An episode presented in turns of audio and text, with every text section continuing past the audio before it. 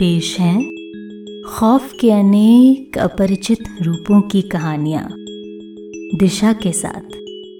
हिम्मत है तो सुनो।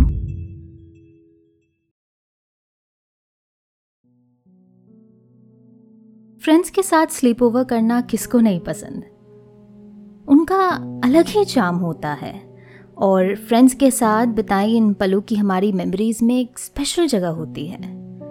आई बिलीव स्लीपओवर्स का स्टेपल होता है गोस्ट स्टोरी शेयर करना।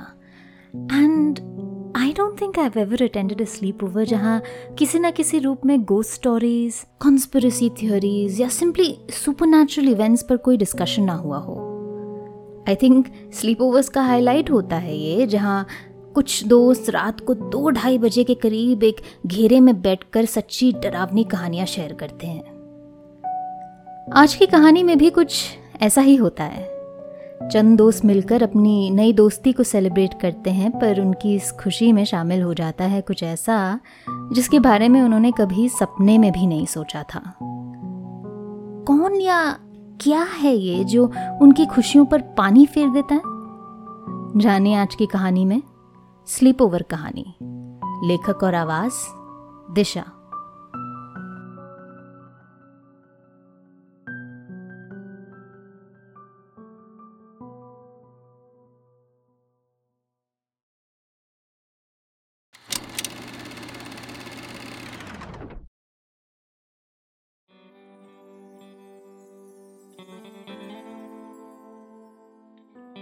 कॉलेज का पहला टर्म शुरू हुए अभी कुछ हफ्ते भी नहीं हुए थे कि गीतिका ने अपने कुछ दोस्तों को स्लीपओवर के लिए इनवाइट कर लिया। देहरादून से दिल्ली शिफ्ट हुई गीतिका देश की राजधानी में नहीं थी, पर मिलनसार होने के कारण उसे दोस्त बनाने में किसी भी किस्म की तकलीफ नहीं उठानी पड़ी। कॉलेज में जब कुछ लड़के लड़कियों से उसकी बातचीत छिड़ी तो उसने फट से मौके पे चौका लगाकर अपने चार्म के बलबूते पर उन्हें अच्छा दोस्त बना लिया और लगे हाथ सबको घर भी बुला लिया। सैटरडे रात गीतिका के 3 सबसे अच्छे दोस्त रौनक, वान्या और कविता पार्टी के लिए खूब सारा खाना और ड्रिंक्स लेकर टाइम पर जनकपुरी के फ्लैट नंबर F5/90 में हाजिर हो गए। अंकल आंटी से लिविंग रूम में थोड़ी देर गपशप कर वो तकरीबन 9 बजे के करीब फर्स्ट फ्लोर पर स्थित गीतिका के रूम पहुंचे और कमरे का मज़े से मुआयना करने लगे। Damn, what a lovely room यार, कविता ने दीवारों पर लगी पेंटिंग्स और पोस्टर्स को निहारते हुए कहा। थैंक्स, गीतिका थोड़ा शर्मा के बोली। वो उन लोगों में से थी जो वैसे तो दूसरों को खुलकर कॉम्प्लीमेंट्स देती थी, पर खुद कॉम्प्लीमेंट्स रिसीव करने पर उसके गाल लाल हो जाते थे। अच्छा, कमरे को गोली मारो, आओ बैठ के बातें करते हैं। Should I get you guys some snacks? सब इस बात से खुशी खुशी राजी हो गए और बच्चों की तरह कूद कर बेड पर गिर पड़े। स्लीपओवर काफ़ी ज़ोरों से चला।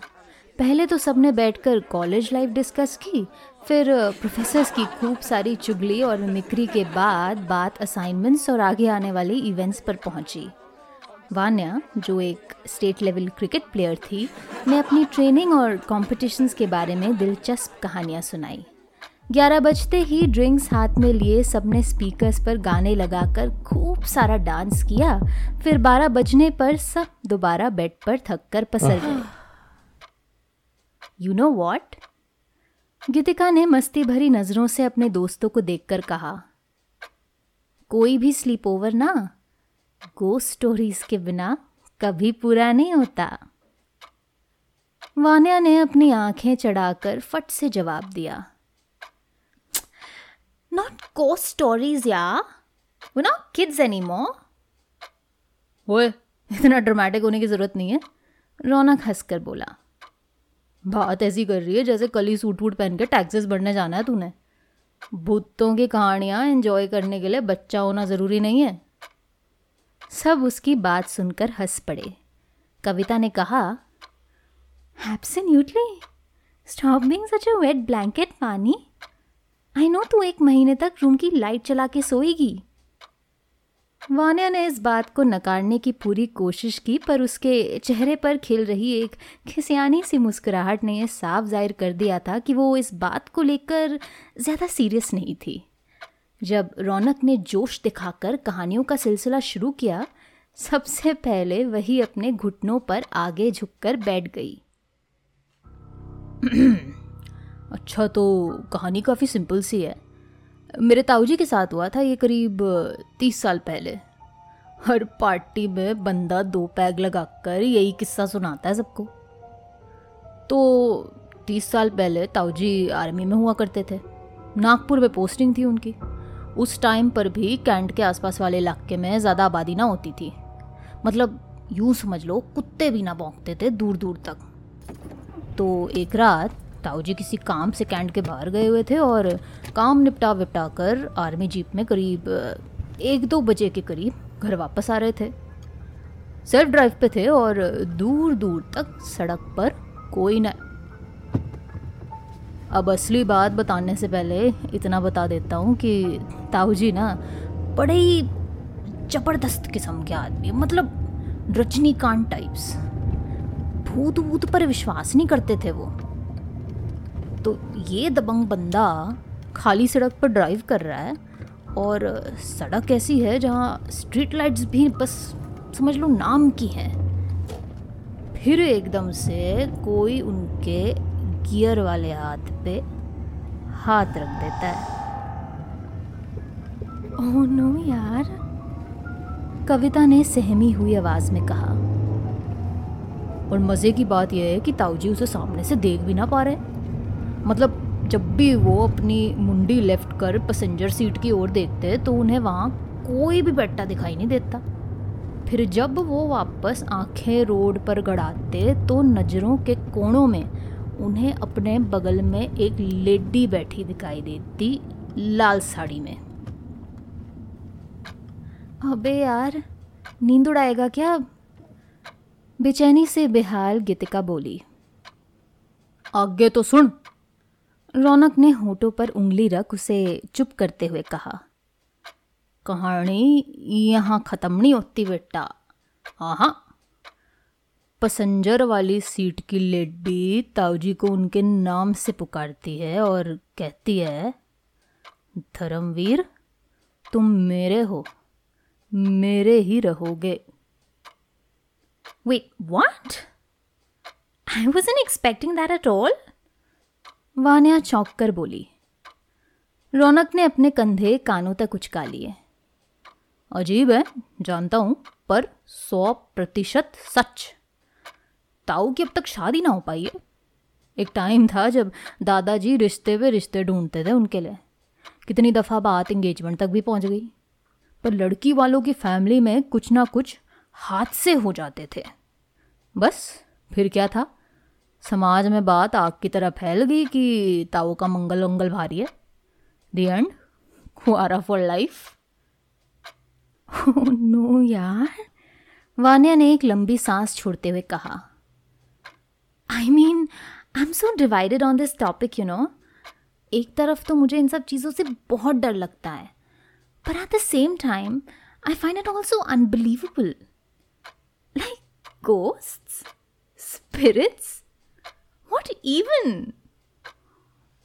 Although, I have to agree there's some really weird stuff going on out there. जिसे हम explain या understand नहीं कर सकते, but they do exist. You know what I mean? Which reminds me, फिर वान्या ने भी लगे हाथ एक कहानी सुनाई जो उसके किसी फ्रेंड के साथ घटी थी। एक एक कर कहानियों का पिटारा खुला और पांचों दोस्तों ने मिलकर खूब सारे भूतिया किस्से, ढेर सारी एक्टिंग और सस्पेंस के साथ एक दूसरे को सुनाए। देखते ही देखते रात के 2:30 बज गए।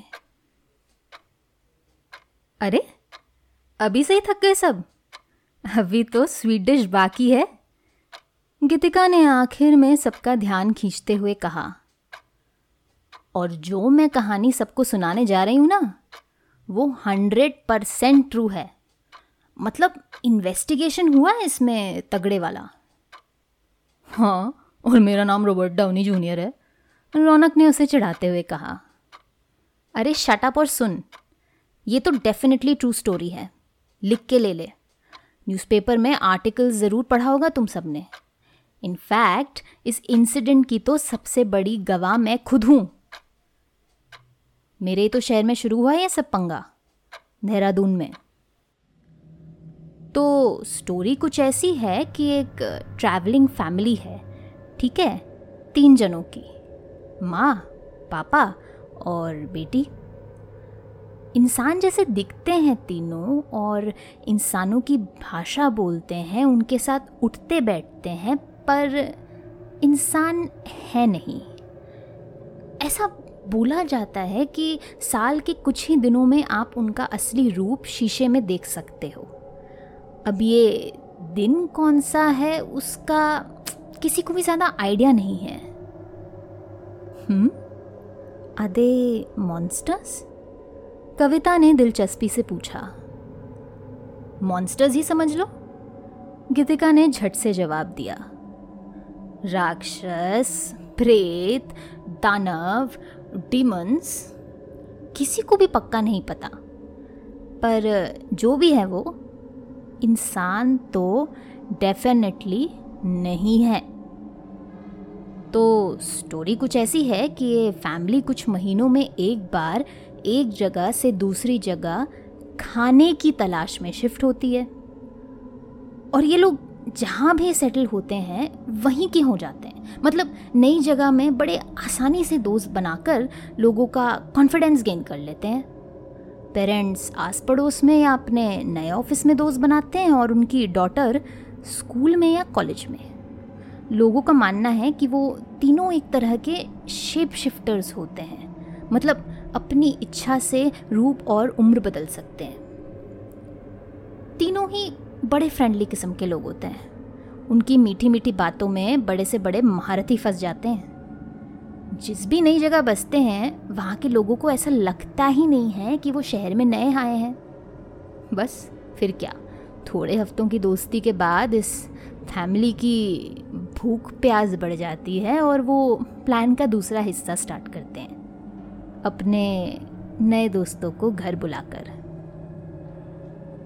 अब फ्रेंड्स घर पे कौन बुलाएगा, पेरेंट्स या बेटी, ये वो नई जगह का मौसम और अपनी भूख प्यास को ध्यान में रखकर डिसाइड करते हैं। अब क्या है ना, 30+ लोगों का टेस्ट थोड़ा अलग होता है बच्चों के टेस्ट से। सिंपल लैंग्वेज में समझाऊँ तो चिकन और मटन का एग्जाम्पल ले लो। तीनों नॉनवेज हो ना, मेरी बात समझ जाओगे।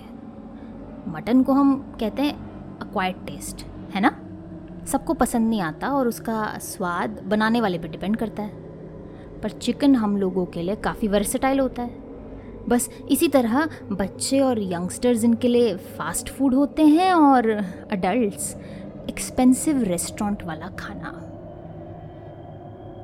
एक बार जब डिसाइड हो जाता है कि घर पर कौन आएगा, ये लोग अपनी तैयारियाँ शुरू कर देते हैं। दावत के लिए कुछ दिन पहले से ही करी बना देते हैं। महीनों बाद पेट पूजा जो हो रही होती है इनकी। ये लोग इंसान बेशक नहीं है, पर ये लोग जानवर भी नहीं है। समझ रहे हो ना मैं क्या कह रही हूँ? मतलब अपनी भूख ना बड़े तमीज़ और फुर्सत से सेटिस्फाई करते हैं।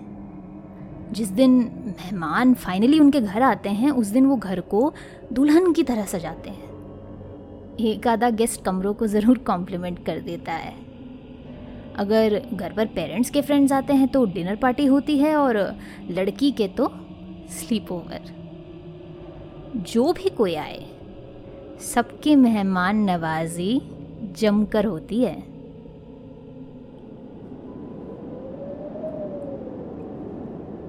गीतिका की इन बातों का रिएक्शन देते हुए बाहर के मौसम ने अचानक अपना रंग बदल दिया। घने बादल आंधी में रेत की तरह आसमानी मैदान पर दौड़ लगाते हुए अपने साथ गरजती बिजली लेकर आने का वादा करने लगे। इस सब के चलते कमरे में बैठे गीतिका के दोस्त अब उखड़ी उखड़ी सी सांसें लेने लग गए थे। वान्या तो कंफर्टर को अपने सर तक चढ़ाकर बगल में बैठे रौनक से लिपट ही चुकी थी।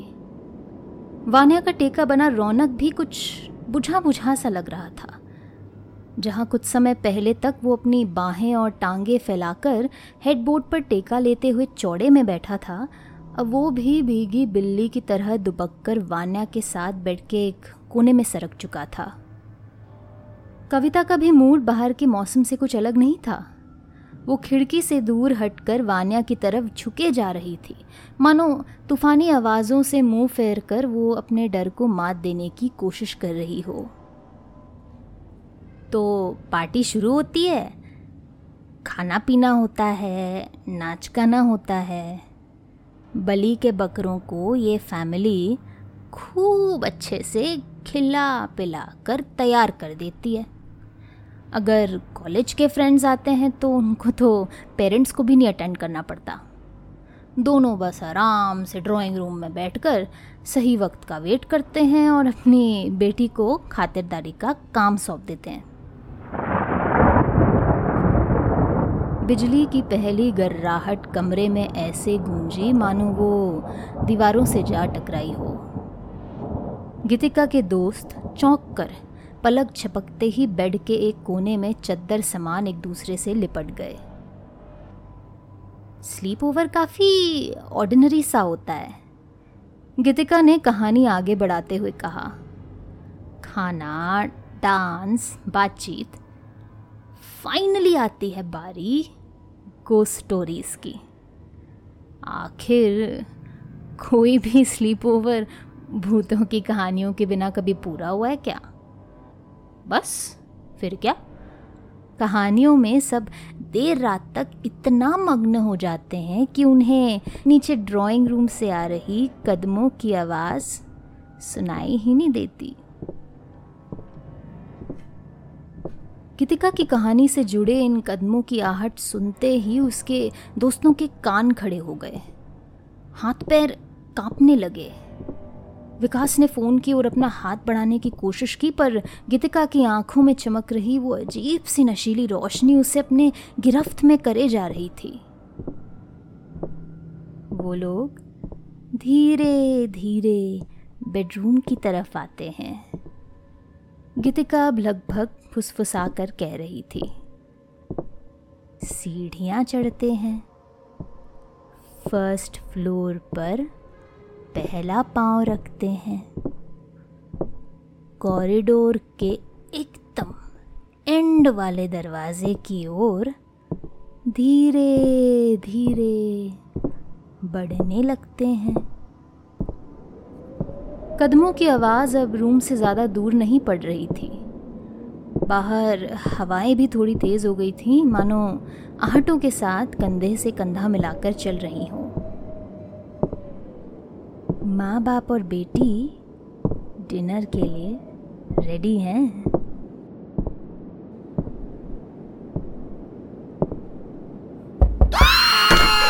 अरे अरे अरे, क्या हो गया? सब चिल्लाए क्यों? गीतिका की माँ ने चौखट पर सबको हैरानी से देखते हुए पूछा। वान्या की चीख निकल गई थी और रौनक के मुंह से एक गाली, जिसको अब वो आंटी के होते हुए एक खांसी में तब्दील करने की कोशिश कर रहा था। अरे क्या हो गया? आंटी ने फिर से पूछा। और ये लाइट्स क्यों ऑफ है? स्विच के क्लिक होने की आवाज़ और फिर कमरे में तेज़ रोशनी छा गई।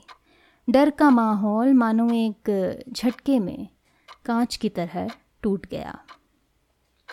गीतिका जोरों से हंसकर अपनी माँ को धन्यवाद देने लगी। अरे माँ, क्या ज़बरदस्त टाइमिंग है आपकी। वान्या ने गहरी सांस लेते हुए पहले तो आंटी को गौर से देखा और फिर गीतिका को, मानो वो अपने आप को दिलासा देने की कोशिश कर रही थी।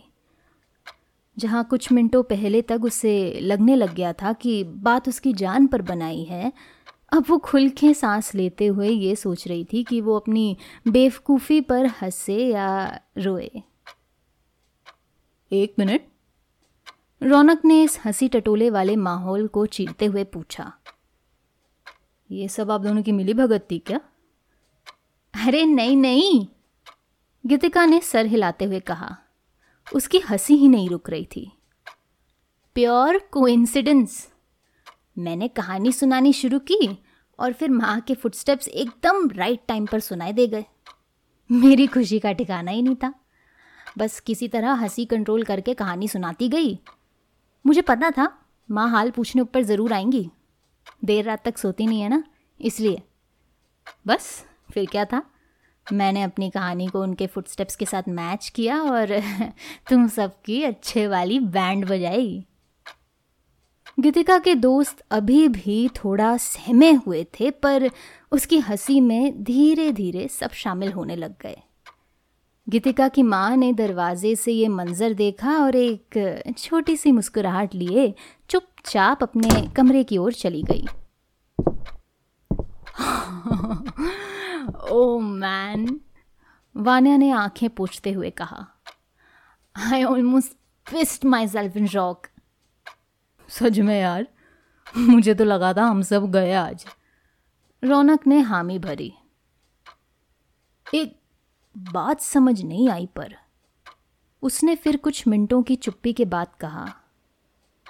लाइट तो रूम में चालू थी ना। गीतिका के होठों पर खिली मुस्कान थोड़ी बुझ सी गई। हाँ चालू तो थी। हम में से किसी ने स्विच ऑफ की क्या light at any point? Vanya ने सबकी ओर नज़र फेरते हुए कहा। सबने ना में सर हिला दिया। और हम में से किसी को पता भी नहीं चला। रौनक अब लगभग बेड से उतर चुका था, मानो उसे अपने आसपास कुछ ठीक ना लग रहा हो। ऐसा कैसे हो सकता है? What if the, lights went out? Vanya ने पूछा। अरे लाइट्स जाने पर स्विच थोड़ी ना बंद हो जाएगा, रौनक ने थोड़ा तहश में आकर कहा। Maybe because, कविता अचानक से बोली। वो काफ़ी समय से चुप्पी साधे सबको ऑब्जर्व कर रही थी। Maybe because तुमने कहानी पूरी सुनाई नहीं, या शायद सही तरह से नहीं सुनाई। सब उसे एक साथ मुड़कर देखने लगे। What you mean? वान्या ने पूछा। I mean, जहाँ तक मैं इस स्टोरी को जानती हूँ, ये सब किसी फैमिली का काम नहीं है, बल्कि किसी एक अकेले जने का काम है, कविता ने समझाया। एंड इन्विटेशंस एंड दावत तो काफ़ी ओल्ड फैशन चीज़ें हैं, प्रिडिक्टेबल। हमारे डीमन्स मॉडर्न हैं, इतना काम वाम नहीं करते, इन्विटेशन देते नहीं, एक्सेप्ट करते हैं। बाहर जो तूफान कुछ मिनटों के लिए शांत हो गया था, अब वो दोबारा गति पकड़ने लगा। बिजली फिर से आसमान को चीरते हुए ज़ोरों से कड़कने लगी और हवाएं फिर खिड़कियों को अपने पल्लों पर बेरहमी से हिलाने लगी। सही कहा था तुमने गीतिका, ये कोई इंसान का काम नहीं है। दुनिया में ऐसी कई चीज़ें हैं जो हम ठीक से एक्सप्लेन नहीं कर सकते, पर वो एग्जिस्ट करती हैं। क्या पता, शायद ऐसी ही कोई चीज़ आज तुम्हारे बगल में बैठी हो। कविता ने अपने दाहिने हाथ की उंगलियों से चुटकी बजाई और कमरे की बत्ती गुल हो गई।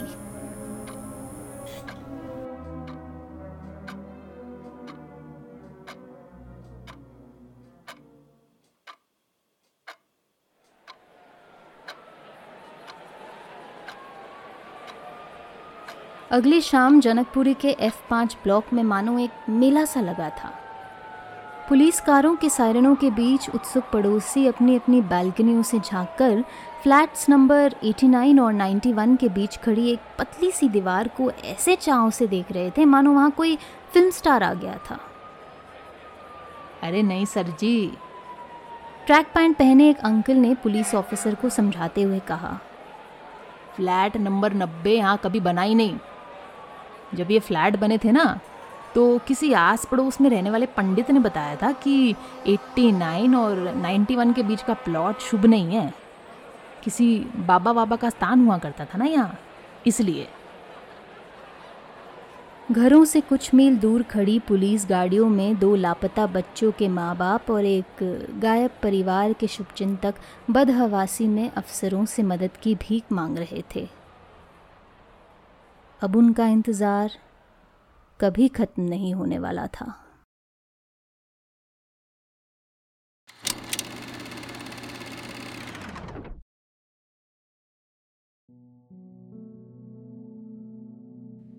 ट्रस्ट दोस्ती की नींव होती है।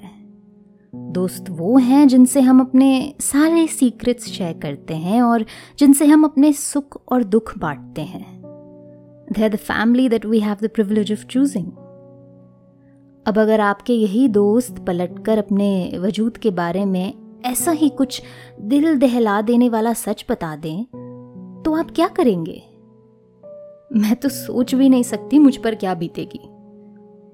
ये वही दोस्त हैं जिसके साथ घंटों बैठकर मैंने गपशप की है, जिसके सामने मैंने अपने आंसू बहाए हैं और जिससे मैंने अपनी सारी फीलिंग्स शेयर की हैं। सोचकर भी रूह कांप जाती है। पर वान्या और कविता की ही जुबानी ऐसी कई चीजें, कई घटनाएं हैं, कई किस्से हैं इस दुनिया में जिन्हें हम एक्सप्लेन या जस्टिफाई नहीं कर सकते, but they do exist. Just because हम as humans उन्हें तरीके से समझ या समझा नहीं सकते हैं doesn't mean वो भ्रम है। ऐसे ही कुछ और अपरिचित कहानियों को मैं लेकर जल्द लौटूंगी, नई घटनाओं और किरदारों के साथ। तब तक के लिए अपना ख्याल रखें, अपने दोस्त समझदारी से चुनिए, and of course, don't let your guard down at sleepovers.